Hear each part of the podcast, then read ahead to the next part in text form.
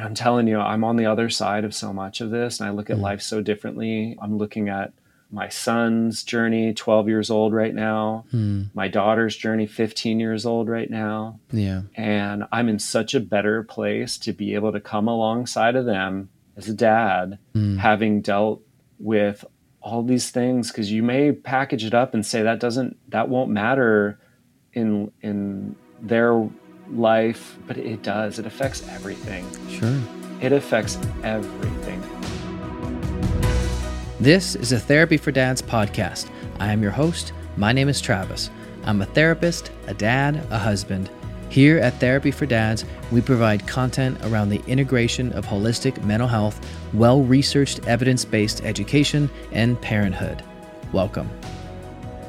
Welcome, everybody, to this week's episode of the Therapy for Dads podcast. I wanted to welcome a new friend, a new guest, someone that we've been connecting with probably over the past, I don't know, six to eight months, maybe even 12 months, kind of following the work that he and his wife have been doing, as well as getting to know him a bit personally. And so I, we've had some conversations and thought it would be a really important, needed conversation to have on on the podcast.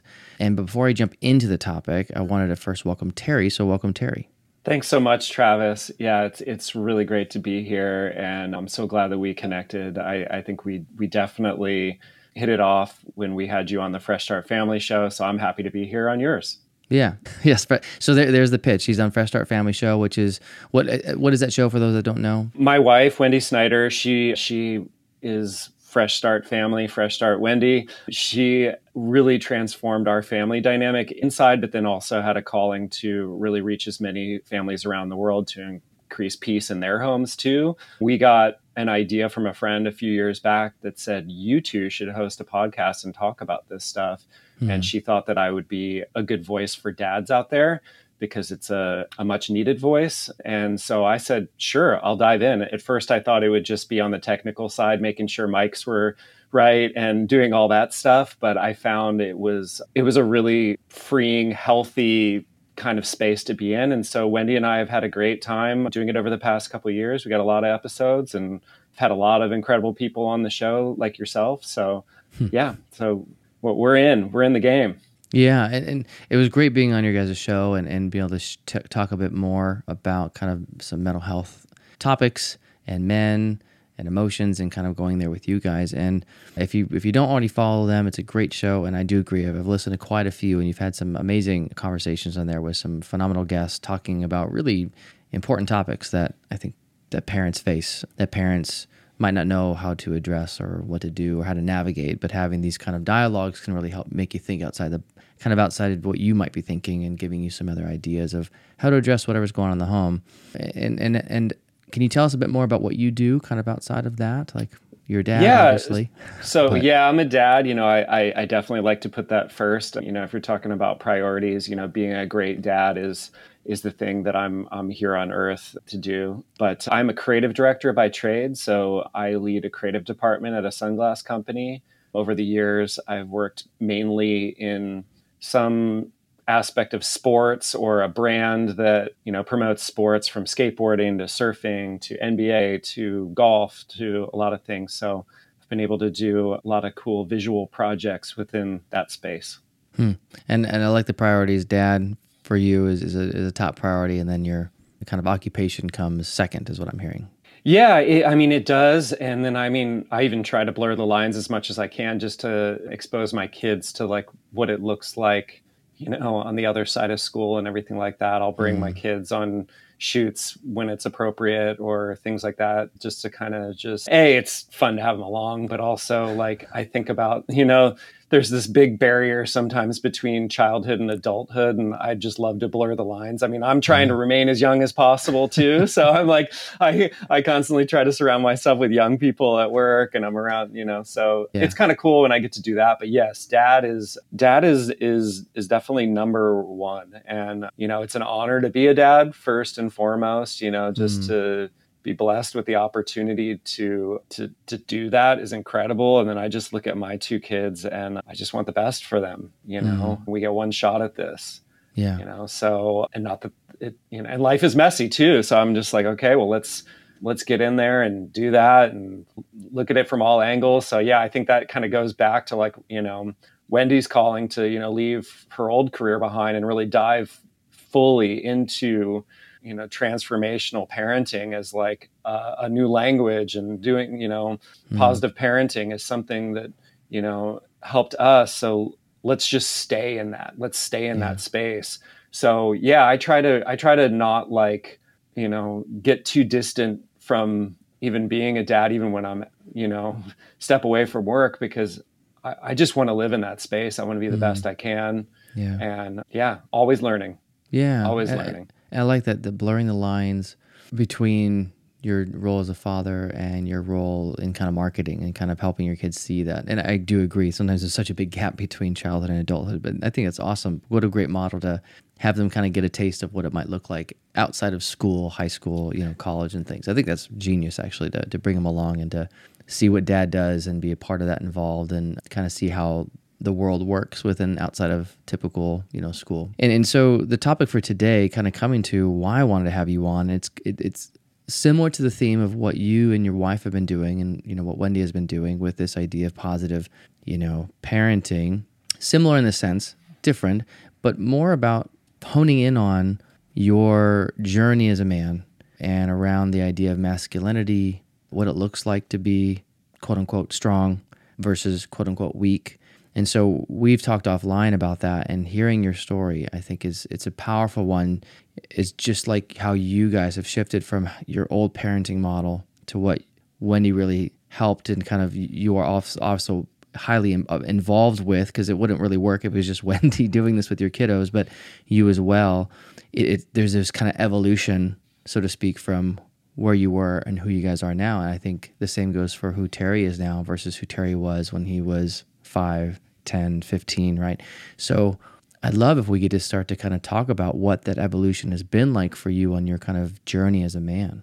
Yeah. Well, you know, I'll give the flyby on some parts of my life. I know this isn't a therapy session, but feel free to stop me anywhere if you're like, "Hey, hey, hey, hey, b- back to that," you know. So if I'm if I'm too quick at one place or go too long on another, and you're interested, just you know, call it out. I mean, it's it's a it's a life story packaged into a short amount of time. So, mm-hmm. yeah, I, you know, I grew up as younger brother in a family, pretty, you know, semi typical family. But if I could describe myself, you know, I definitely was, you know, I was a, a, a feeler. I wouldn't say I was overly sensitive, but I definitely I have a lot of memories. I remember everything so you know i could tell you so much about my my childhood and all the things that kind of like little pivotal moments and even just dreams i had as a kid. So mm. you know i definitely was feeling my way through life as a young kid in in elementary school having a great time a lot of fun you know. I feel like i was you know always goofing around. I was always just kind of memorizing songs and jingles and advertising and all these things, which kind of came into play later in my profession, which was kind of just you know it served me later. Mm. you know i my my parents split up when i was in middle school. I remember when they decided that you know they were separating. In some way i kind of knew. I always like looked at my parents and said wow these are two very different people.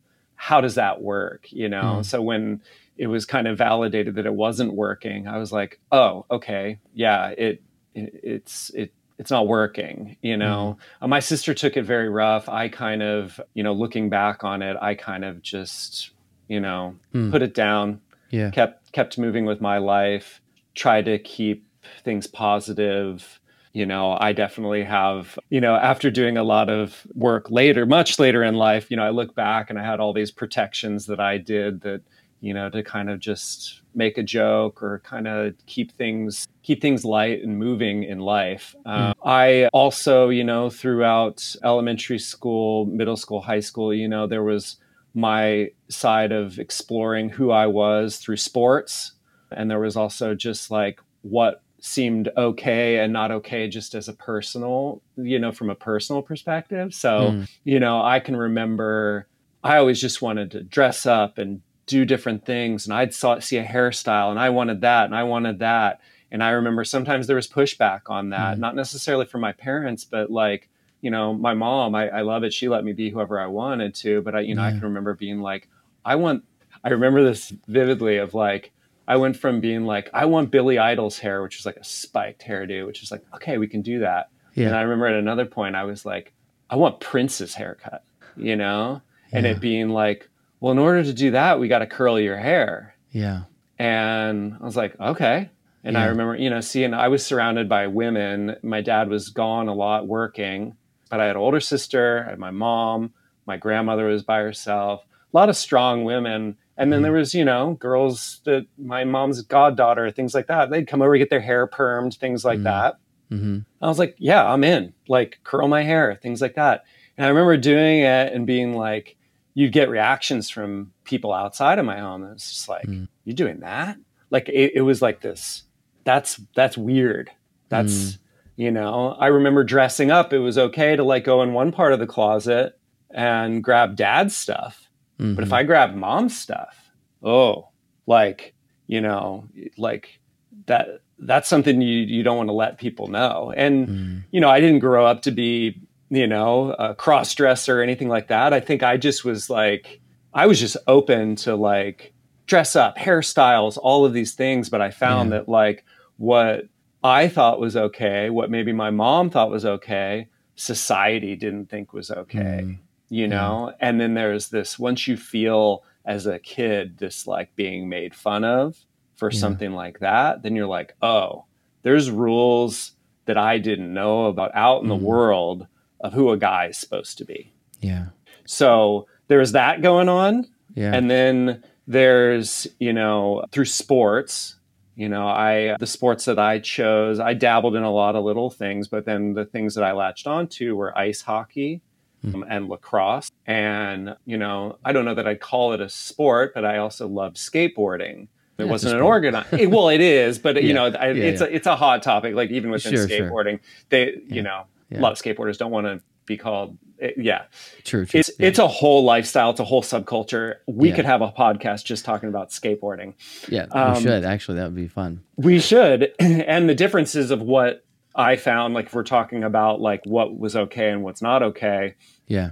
within skateboarding versus say team sports, but Yeah. so, anyways, ice hockey and lacrosse, you know, and my, especially my positions I found within those sports, I was defense. I was the person who was physically hitting people a lot. Mhm. In lacrosse, my whole job was to chop people's hands and wrists until they dropped the ball. and if somebody got in your space, you put them on their back. Yeah. And hockey was similar, but, and I was good at it. Mm. So, you know, here on one side, there's this kid who wants to curl his hair like Prince and hmm do be very expressive. And then I, in my sports, it was very like, you know, ah, like, and it also, the sports provided an outlet too. It was Mm. like, hey, here's a safe space to do that. Yes, you can't, you have to follow the rules. You can't do it this way, this way, this way. But if you got some anger in you, boom, boy, that- does that feel good to put somebody into the boards or like Yeah. whatever. Yeah. So, you know, that was kind of the, you know, in general, that was kind of the kid, you know, Mhm. through elementary school, going into middle school. I'm so thankful my mom allowed me to have all the haircuts that I wanted and do all the things, you know, but I did, I did, you know, I do remember people finding out that I curled my hair when I was in fifth grade, even after years later when I'm in middle school and being like, "Ah, not that again type of thing, Mm. or, you know, stuff like that. So, anyways, I think there was, you know, I, I just wished I could like push some of that down. And, and then I think after there was an awareness that certain things weren't okay, you start to like hide certain parts of yourself and Yeah. maybe be a little less expressive, like Hmm. than you once were. Yeah. And yeah, so, so that kind of, you know, takes you to that time when my parents split. Yeah. And that was probably my first opportunity to be invited into a space to say, Hey, Terry, mom and dad are splitting up. We have somebody that you could talk to about all of this. Mm. And so my mom and dad said, You know, we have a, a family therapist that we've seen. We'd like you to go see her. And so I remember being like, Oh, that's interesting. And I did it. And I I can't say it was great or not great I just in in retrospect looking at it was like, you know, hey, I there's already enough problems going on.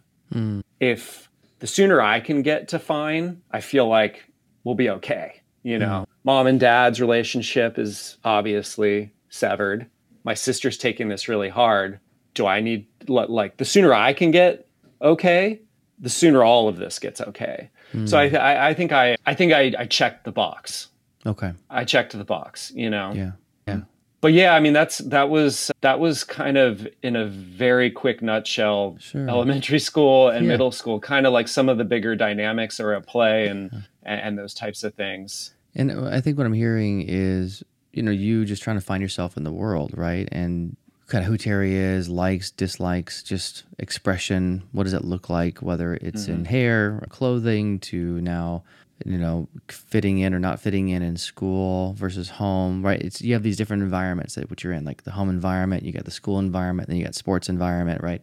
And so you mentioned earlier some of these rules. You were having this realization of, of what it means to be a boy or you know yeah a, a male so to speak or what it means to be masculine right in within that space. Can you speak more to that? Yeah, sure. You know, I think, you know, the the rules seem to be you had to like your look had to be within a range that was acceptable. Don't go too far outside of that, or or expect to be talked about. Okay. So you if know, you're outside of this range, expect to be talked about in a negative way. You mean? Yeah, or just the topic of conversation, and then you're gonna get probably a spectrum. It was like, yeah, it, you know, it's like I, I watched, you know, I, I loved seeing like music videos and all this stuff, and it felt like people could be literally anything. Hmm. But then in real life, people were all just shades of like vanilla ice cream. Hmm. You know? Yeah. and so that was a little confusing to me growing up because, you know, it's one of those things are like, it's probably another version of like, hey, I want to be an astronaut. And be like, yeah, you know what? That's something that people just see on TV. You don't mm. really do that. It mm. was my version of being like, I, I want to look like that person, or like, I want to dress like Prince, or like this, or like, you know, like people are like, well, that's not something you really do. That's that that's just on TV type of mm. thing. So that was an interesting one to to discover that like, you know, that you could get like a negative reaction from just trying to live out or express yourself mm. in something that wasn't didn't seem that weird to me. Yeah. I don't know. Yeah. Yeah. But you were finding pushback. Sounds like outside of your home from school culture, or maybe sports culture, where again you have these this is the range and you must be a shade of vanilla within here. And if and if you're outside of that, then you know, there's some type of being talked about or anything else that you that you saw that would happen if you're outside of that besides being talked about? Was there anything else that you well, I mean, luckily, I think the the yin to my yang on that was like I was a I was a tough enough kid that I, I wasn't going to get like you know physically like had I been a different kid, I probably would have been bullied a lot more physically. Hmm. I, I could I felt like I could handle myself, so like it never was like something that was going to come to that. Although I always feared it would. Hmm. You know, I think I, I walked around, you know, from the like, you know, from the time I think I saw my first like fight, you're like, oh, I got to be ready for that. Hmm. And, you know, I, I thought that was a part of manhood too, that it was like, oh, well, the day's going to come. You better be ready.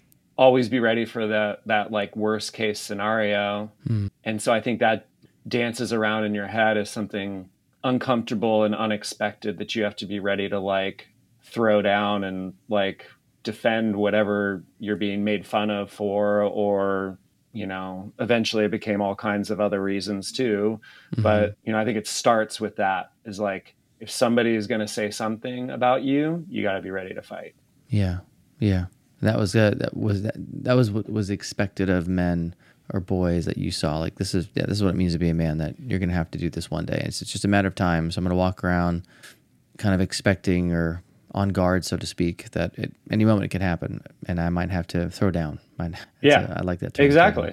Yeah. Yeah.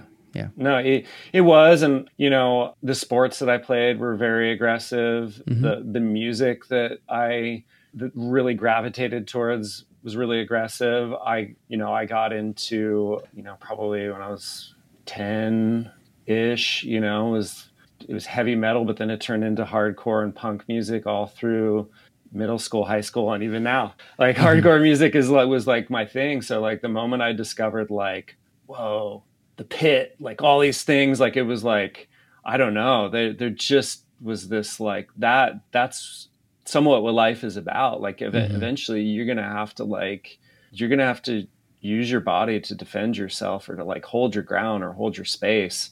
And, you know, I had already felt that somewhat in organized sports, but I was like, even beyond that in life, it was going to be even a more dramatic version of that, mm-hmm. you know? And yeah. God forbid, like you were caught off guard or you were going to lose a fight or something like that. Like the world would be over, you know? Yeah. Yeah. Yeah. Yeah. yeah. And, and you mentioned with your parents kind of splitting, being a kid who was more wired, so to speak, more your radar was more sensitive to emotions in a way, picking up more mm-hmm. in that mm-hmm. way of sensitivity. Like you just you you have more frequencies that you can probably that you were able to kind of pick up. And then so there's a lot going on. I'm hearing with this Terry, this kind of child, this early teen, is that trying to find out who he is within this realm and liking expression that was kind of what you were seeing on music videos, but then the real world is saying, well, no, that's that's not okay. You still need to be vanilla. Although mom and friends were okay with it, so you had kind of this ability to do it. But then once you left home, can't do that. So okay, I can't do that.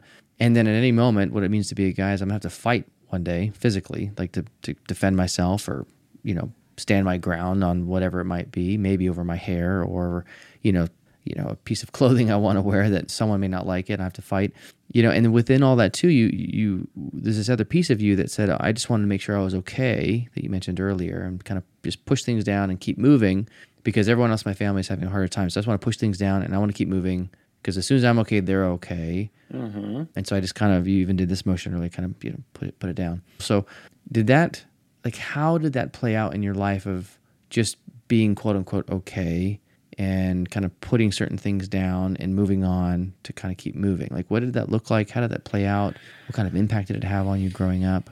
Yeah. So, high school, I think for most people is a pivotal time. I think for me, it was extremely testing. You know, so my my sister went away to college. My dad moved out.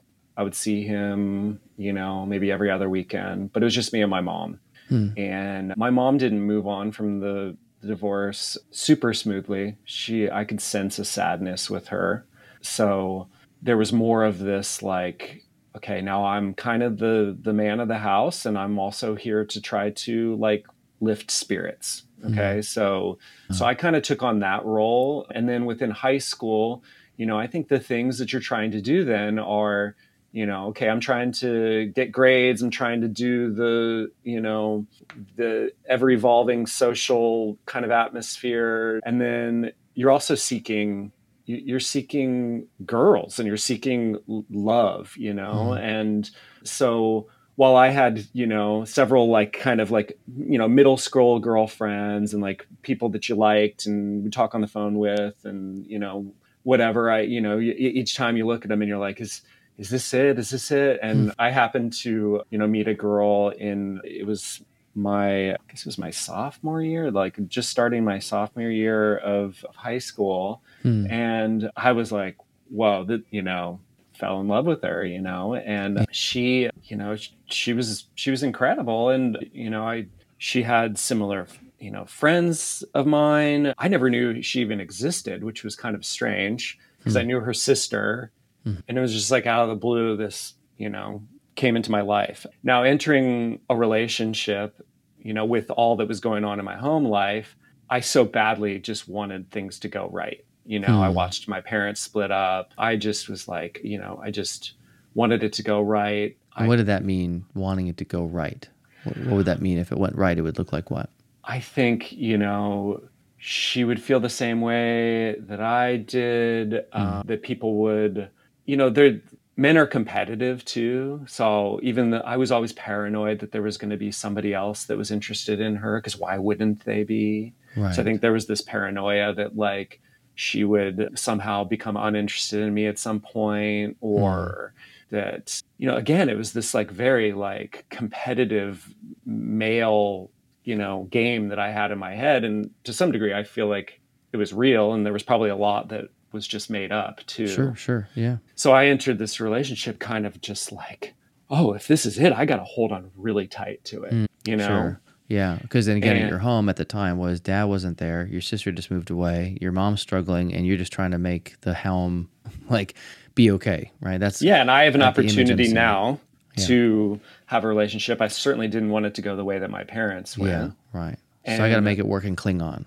Yeah, yeah.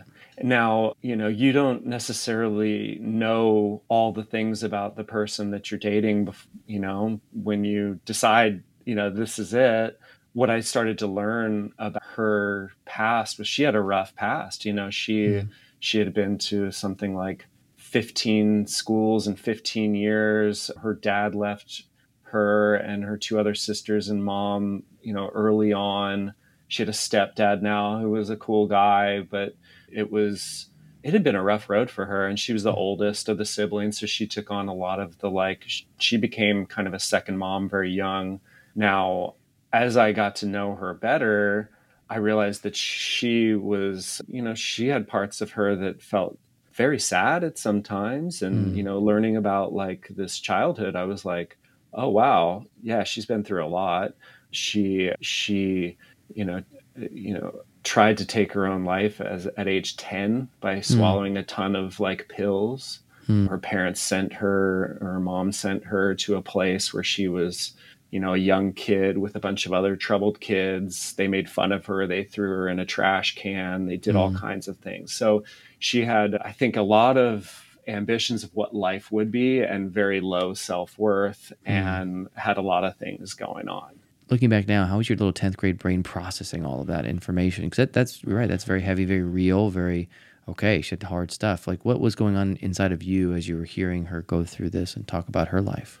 I think I just, I mean, I knew it wasn't normal, but at the same time, it was like, well, maybe this is what growing up looks like mm-hmm. is that, you know, life is super messy and mm-hmm. messier for some than others, but you, you step into it, be strong for the other person mm-hmm. and you hold on tight and you, you don't, it, it, it's, yeah, it was, it was definitely a lot but I think once you get past a certain point of, you know, caring for someone, you don't care. You mm-hmm. just still do anything for them and anything yeah. to cheer them up and anything to be there for them. Mm. And so, and you also, I think I started to feel like, well, hey, here, I'm the bright ray of sunshine.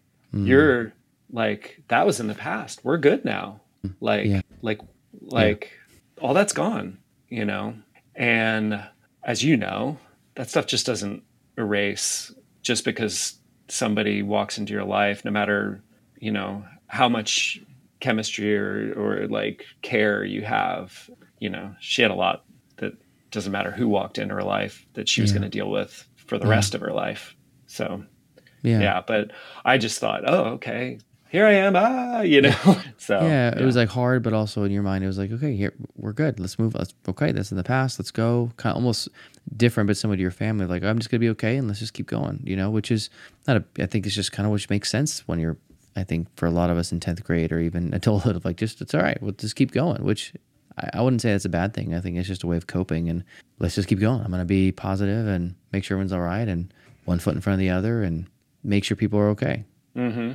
Yeah. yeah, yeah, definitely. And so that's kind of the way I carried on. You know, it was a two and a half, three year relationship, and so through high school, pretty much all the way through. Through through high school, it it's and through that time, I mean, I, I there's there was a lot of ups and downs. Um, you know, the downs included, you know, lots of you know pain for sure. You know, mm-hmm. she tried to end her life a few times while I was with her hmm. a number of different ways. Hmm. And, you know, I saw the inside of hospitals, you know, and all the things that come along with, with, with that. So that was, that was, that was, like?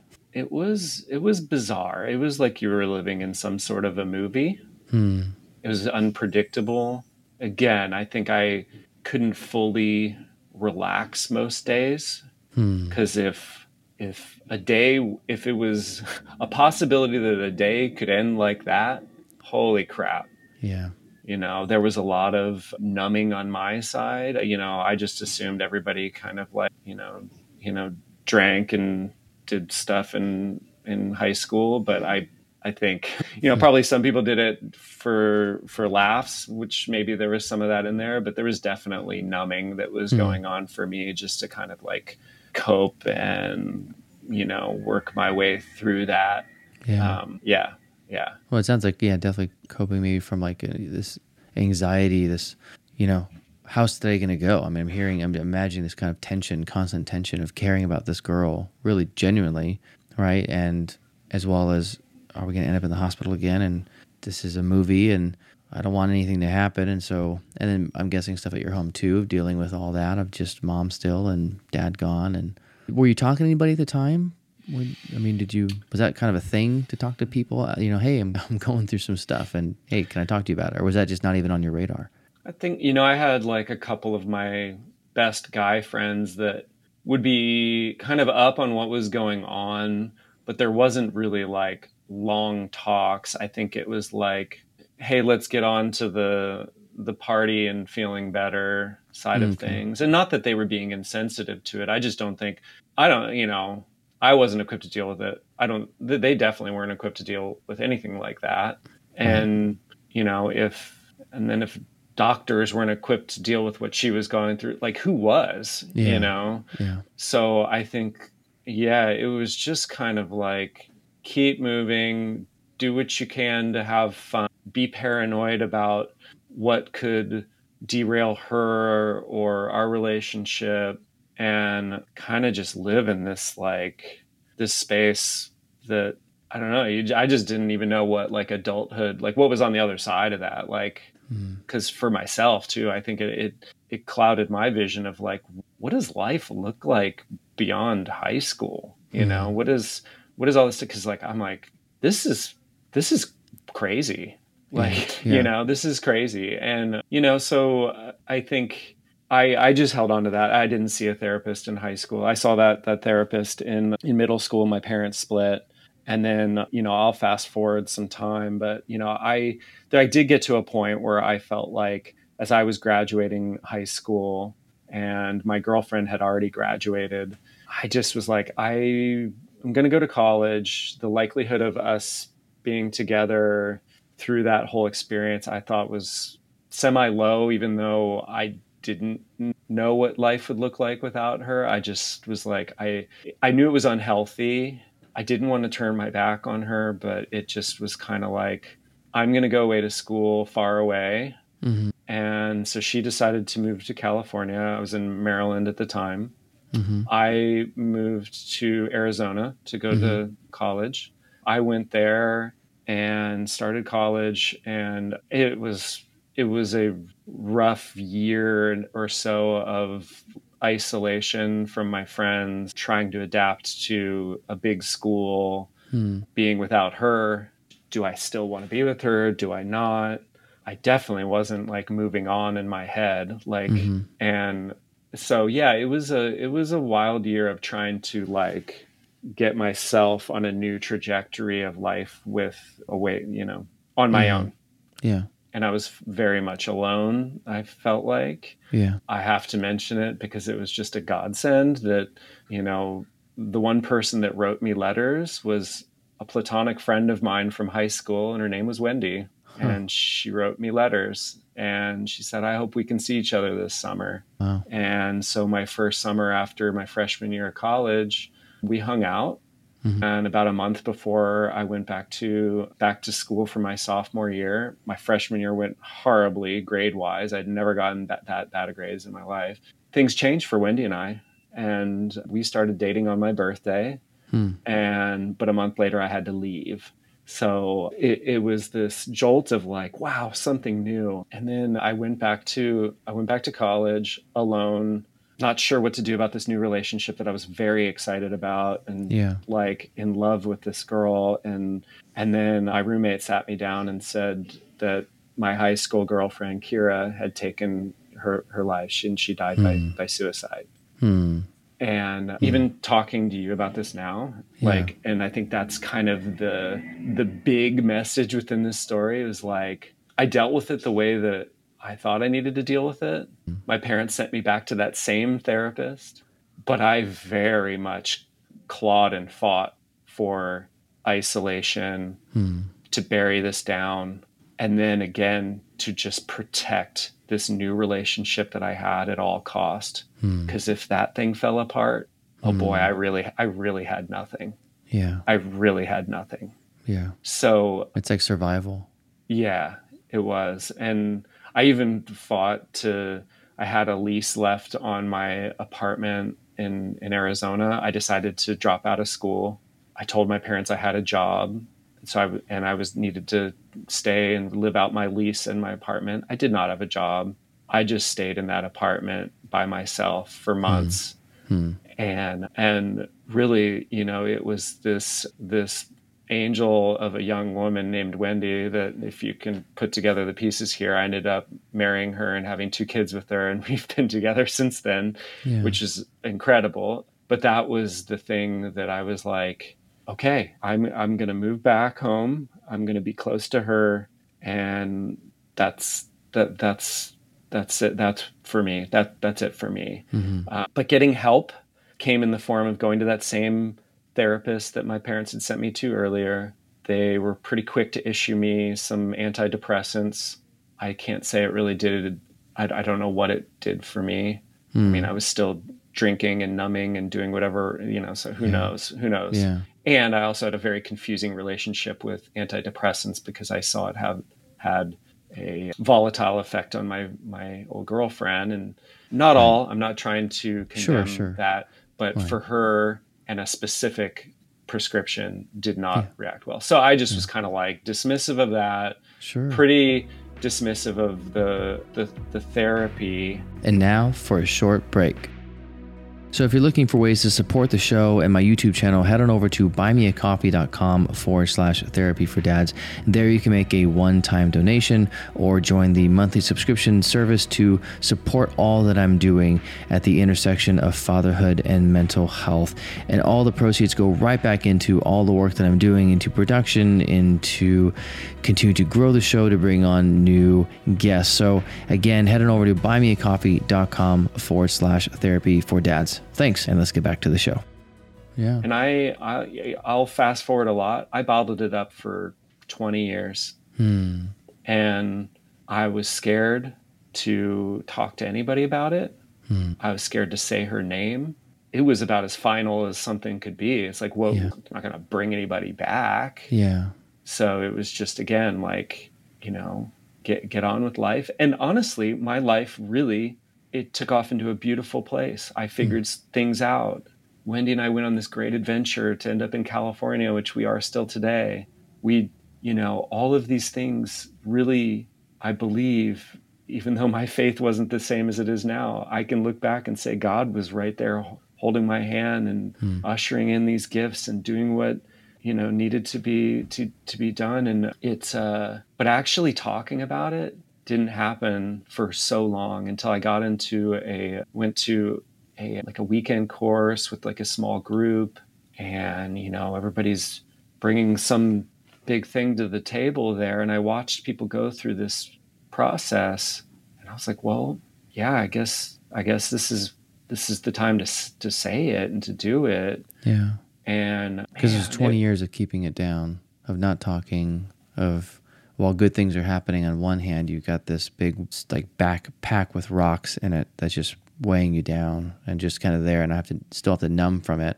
But amazing, mm. it's like two things are happening, two lives. This amazing thing with Wendy and life, but this big burden that I'm still numbing from. And that you said 20 years, that's a long time yeah and scared to talk about it. How do you talk about, you know, what you- you're right. I, I can only imagine just like, what do you say? You know, how do you say that to someone or anybody? And, and then you go to this weekend and you hear people being vulnerable and opening and sharing big things and something, something clicked in you to say something.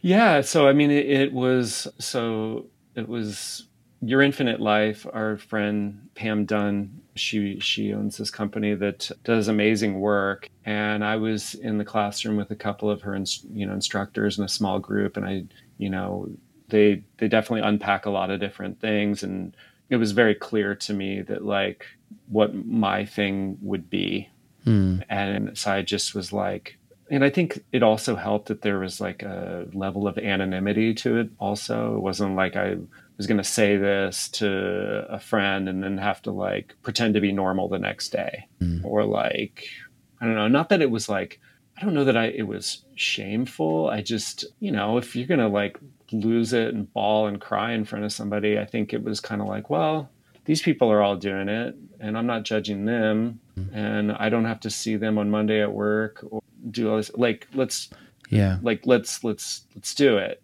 Yeah. you know Yeah. so yeah it was it was an incredible experience just to like just to say things to talk about it to go go through that because there'd been all this time too that you know i have such a heart to like help people in whether it's i mean everybody's situation is different but even if it's remotely like that Yeah. and I could help somebody, whether it's a little version of myself, a teenage kid, or a girl that was feeling like she was. It's like I'm not, you know, I know I'd have to go and do a lot of hours and and you know get some degrees to actually sit down and like deal with the like extreme version of it. But I was like, I, in some way, shape, or form, I have mm. to help myself and go through this before I can even think about even like helping somebody else here. And I Mhm. knew I really wanted to get to a space where I could do that one day. Yeah.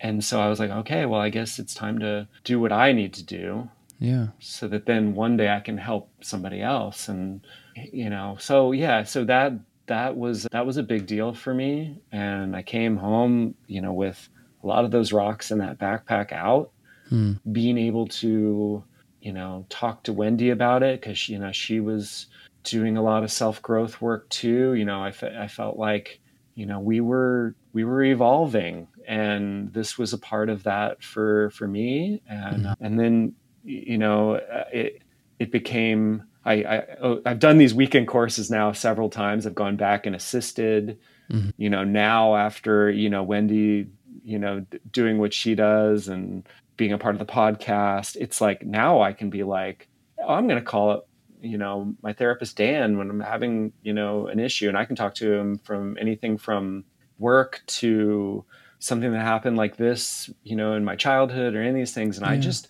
I know it's actually going to benefit. It's scary being vulnerable, but I know now that the Yeah. other side of that is so worth it Yeah. and culturally you know and lots of reasons like made it so that my mind thought that that wasn't the case Mm. it was just push it down Yeah. time time will heal all wounds Yeah.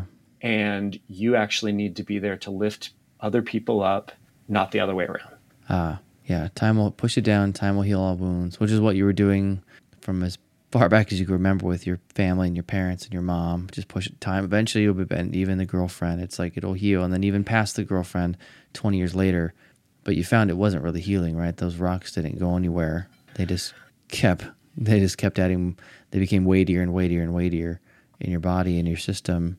And then you had this epiphany, and, you know, seeing these people, which I could understand that that okay, there's some sense of freedom here because I don't have to see them, right? It's it's there is some sense of, safe, of safety that I can cry in front of these people, even though it's probably not typical. But I don't have to see them tomorrow. I don't have to. it's in a way of like it's his own little world. It sounds like this kind of weekend where I don't know these people, not going to see him again. Why not? And that gave you the courage to get it out. And then this path of realizing that time doesn't really necessarily heal. Sometimes it does. I, I will give it that. But other times it doesn't. Like you said, it just those rocks just sit there in that bag until you identify it and have a safe enough space. And so, so I'm wondering, coming full circle of, you know, Terry now, you know, what would you want to encourage, you know, a man, a guy going through something where he has like a bag of rocks and like how could he encourage, you know, younger Terry now, like with the wisdom you have and the experience, like what do you think would sink in or help sink in, or what do you think he would have needed to like create more space to then allow a younger version of Terry to maybe say something sooner? Does that make sense? Like what yeah how can we do that? Yeah. I think in general, you know, this is very generally speaking, guys kind of look at things as like it's either working or it doesn't. It's either broken or it's fixed. But this idea that, like, within all of us, that we're always growing into something new if we allow ourselves to. And we're always healing from something. And your mind will sometimes tell you that, oh, that backpack's not that heavy. Mm. Or, yeah, that's probably not broken. I'll just keep going.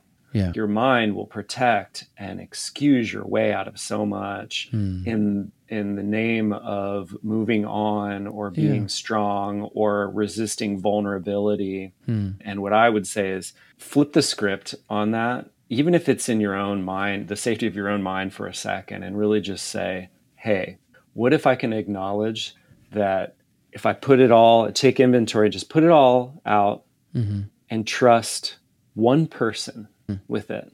Pick anyone. It'd be great if it's a therapist, but if it starts where you just need to get get something out of you and it's not and it leads to that, wonderful. But just do it even if it feels like you don't need to, because I I, I could make the case that everybody needs to do this and to take mm. inventory of what's going on what are you carrying what's what's really going on beneath the surface and find any reason to do it for i feel like men are also can be very prideful they won't do something for themselves hmm. you know do it for do it for your daughter do it for your son do it for your friend do you know so if you need to like a reason to do it like hold out in front of you if you're not going to do it for yourself do it for somebody else Mm. I would encourage everybody to do this. I, I don't think there would be a single person that wouldn't benefit being vulnerable enough to really inspect their past, present, mm. worries about the future. Just just sure. put it all out there. Yeah. Find somebody you trust. I would say, I mean, I talked about moments that were like quite obvious moments to, to do that in, but I'd do it in in a in a not obvious moment. I, I would I wouldn't wait for sure someone to die to do it or someone to yeah. get divorced to do it yeah you know because those are, those are the two moments i did it and i was still even dismissive. Yeah. And you can see i held on to that bag a long time. And i'm wondering with that too just quickly to see so you did do it. You had opportunities twice that your parents said hey go here go here. But there was something like what do you think and there might be more than one thing but if you could give us something like one thing because this might be helpful for, for men or even women listening to the show of because sometimes we might have an opportunity but we don't so what do you think was in inside of you that didn't allow that you know to examine an inventory of what's inside? Like what was that? You know i think i and a lot of i don't know how many people but i'm sure a fair amount of people have this. When they get into a vulnerable situation the script in their head immediately goes to escape. Escape mm. as soon as possible. Find sure. the find the path of least resistance escape. This doesn't this is not comfortable. Right. and i think prompting people that, that that may happen and to hang in there anyways that's one of the things that i've actually heard now like say the the group that i went and eventually shared my some of my story with hmm. that's something that they say it's like hey you might start to get these things and you might look at the door or be like hey i'm going to excuse myself to the bathroom they're like just check in with yourself and like hmm. if if if there's something telling you to run in this space you don't need to run. So mm. I think mm. something prompted like that mm. Could actually be the difference between getting somebody to hang in there or not. Ah, yeah. So almost like pointing out their and and I've done a lot of work in polyvagal theory and some of the trauma work. So what what I hear you saying is that that's your that's your like that's your nervous system fighting to survive, right? Because that's running is fleeing, right? That's your autonomic nervous system fight, flight, freeze, shut down, disassociate, right? So our nervous system does this to survive because, well, talking about this, that's a threat, right? That's a threat to, it's not safe to talk about this. It's never been safe. So your body's wired to survive. And so what I'm hearing you say is, let's point out that nervous system state. It makes sense why you want to maybe run or see the door because this is going to be uncomfortable, but we are safe here. Almost like call, you know, saying what it is and saying, no, we're safe. You don't need to run. This is a place that it, it makes sense. You're gonna, your body's gonna want to get away from this as quickly as can and move on because that's how we're wired. However, you know, this is something that we don't need to run from here. This is a place where we're all gonna feel that. So I think that's really cool. Does that make sense? Oh, it definitely does.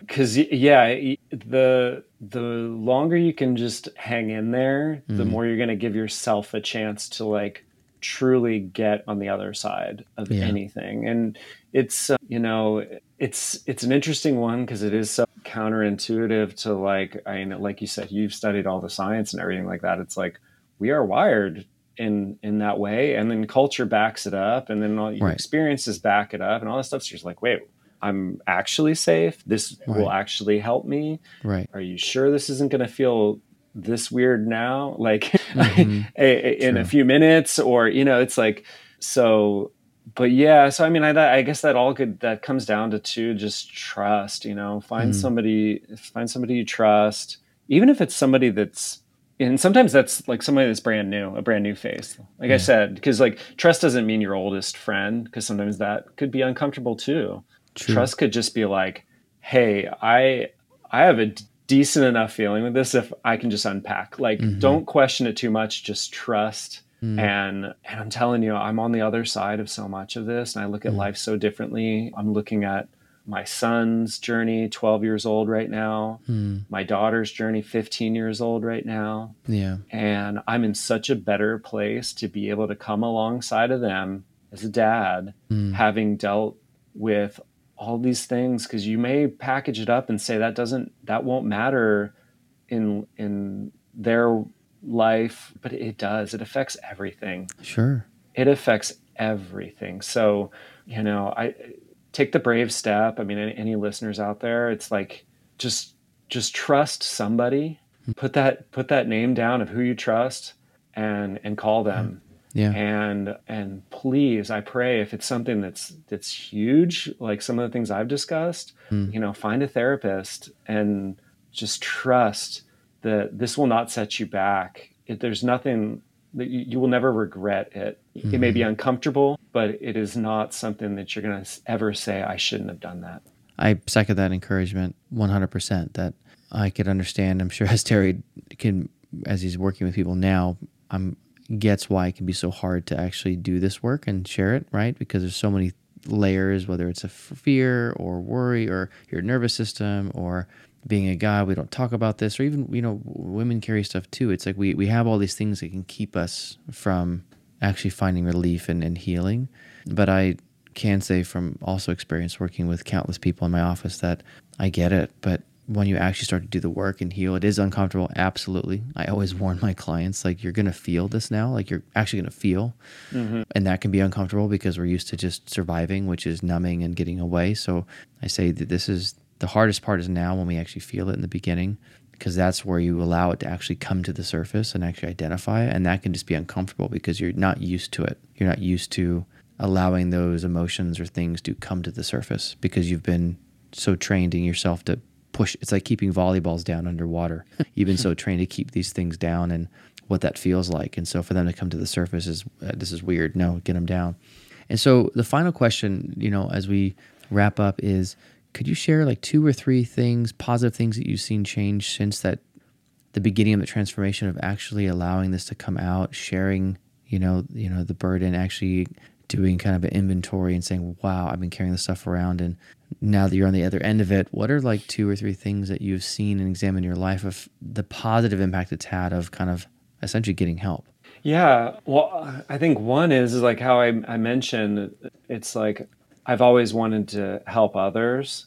And so to now feel like I could be in a comfortable enough spot to like talk on this podcast about mm-hmm. this or talk to my daughter about tough subjects mm. to to really in a way it's like you know be able to step into my my my full self. Because mm. to to take something push it down is harmful enough for myself but if really in the end there's somebody else that can benefit from my story Hmm. or or wherever this journey goes i just wasn't even allowing the like ship to leave the port you Mhm. know and i so badly want to see where this ship goes in life Hmm. and i want to i want to be able to to help other people to be there for other people to so you know I, I think i'm getting to like see that so and it's just it's just getting started. Hmm. so so yeah it goes back to you know so that, that would be one. And i think you know within there that's it allows me to be a, a better dad. It allows me to be a more self-aware you know person both in the workplace but also in my relationship with my wife. Like i'm, a, I'm able to just be more myself you know? I've seen myself I'm more likely to get the haircut that I want now. I'm I am more likely to wear the clothes that I want. I'm more likely yeah. to really step into like wow. all the things that that little kid wanted when I mm. was, you know, before any of this even happened. Yeah. I'm I'm more like that kid now at 47 mm. than I hmm. was for all those years. Wow. Because I think I just was holding so much fear yeah. of what it would be like to be vulnerable enough to fully share yourself, be yourself, mm. and then ultimately like be a light to others through yeah. just being myself. Yeah. So yeah. I don't know how many things were in there, but I think no, there's a couple. A, no, that's amazing, Terry. And and really, it is vulnerability is a true strength, and I appreciate your strength and be able to share this and just all of that because that is so it's so heavy. It really is. I mean, that's you know, my heart and soul goes out to who, her and her family. I've dealt with that on my end professionally as well, and it's it's a hard, it's a, tragic thing. And so I wish the I wish for anyone struggling, anyone get help. There's so much help now. That the, the reality is that there are people to talk to, like Terry said, to not have to carry this weight. That there is ways to navigate this, to find safety, to find healing, and it just takes that one time to begin to to kind of share and start the process and it might take time. It might take, you know, it's not saying it's going to be one week of talking to someone, but the reality is there's a lot of people that really can genuinely care, that will help, that are there to listen.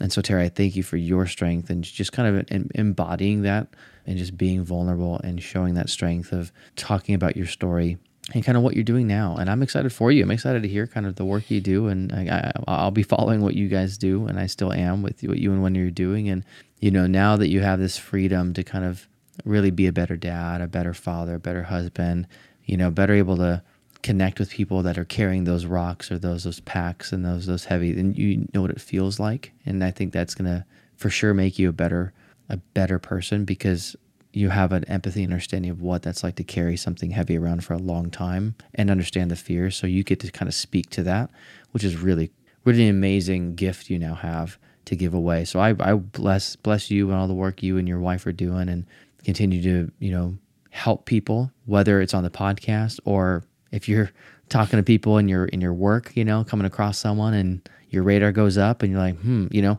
like that's the cool thing with this is as you begin to heal, like who knows who you can impact in our life. Like we can impact people that we never thought we can impact in just our day to day living. Where can we find your work and you and your wife's work? Sure. So freshstartfamilyonline.com would be fresh start family's site so okay. if you're a parent looking for any type of support which we all need mm. um, go there wendy has an online course and community that's just amazing people mm. all over the world are a part of that and it's been such an amazing way to connect with so many people and to bless so many people. I am at Terry Snyder Creative on Instagram.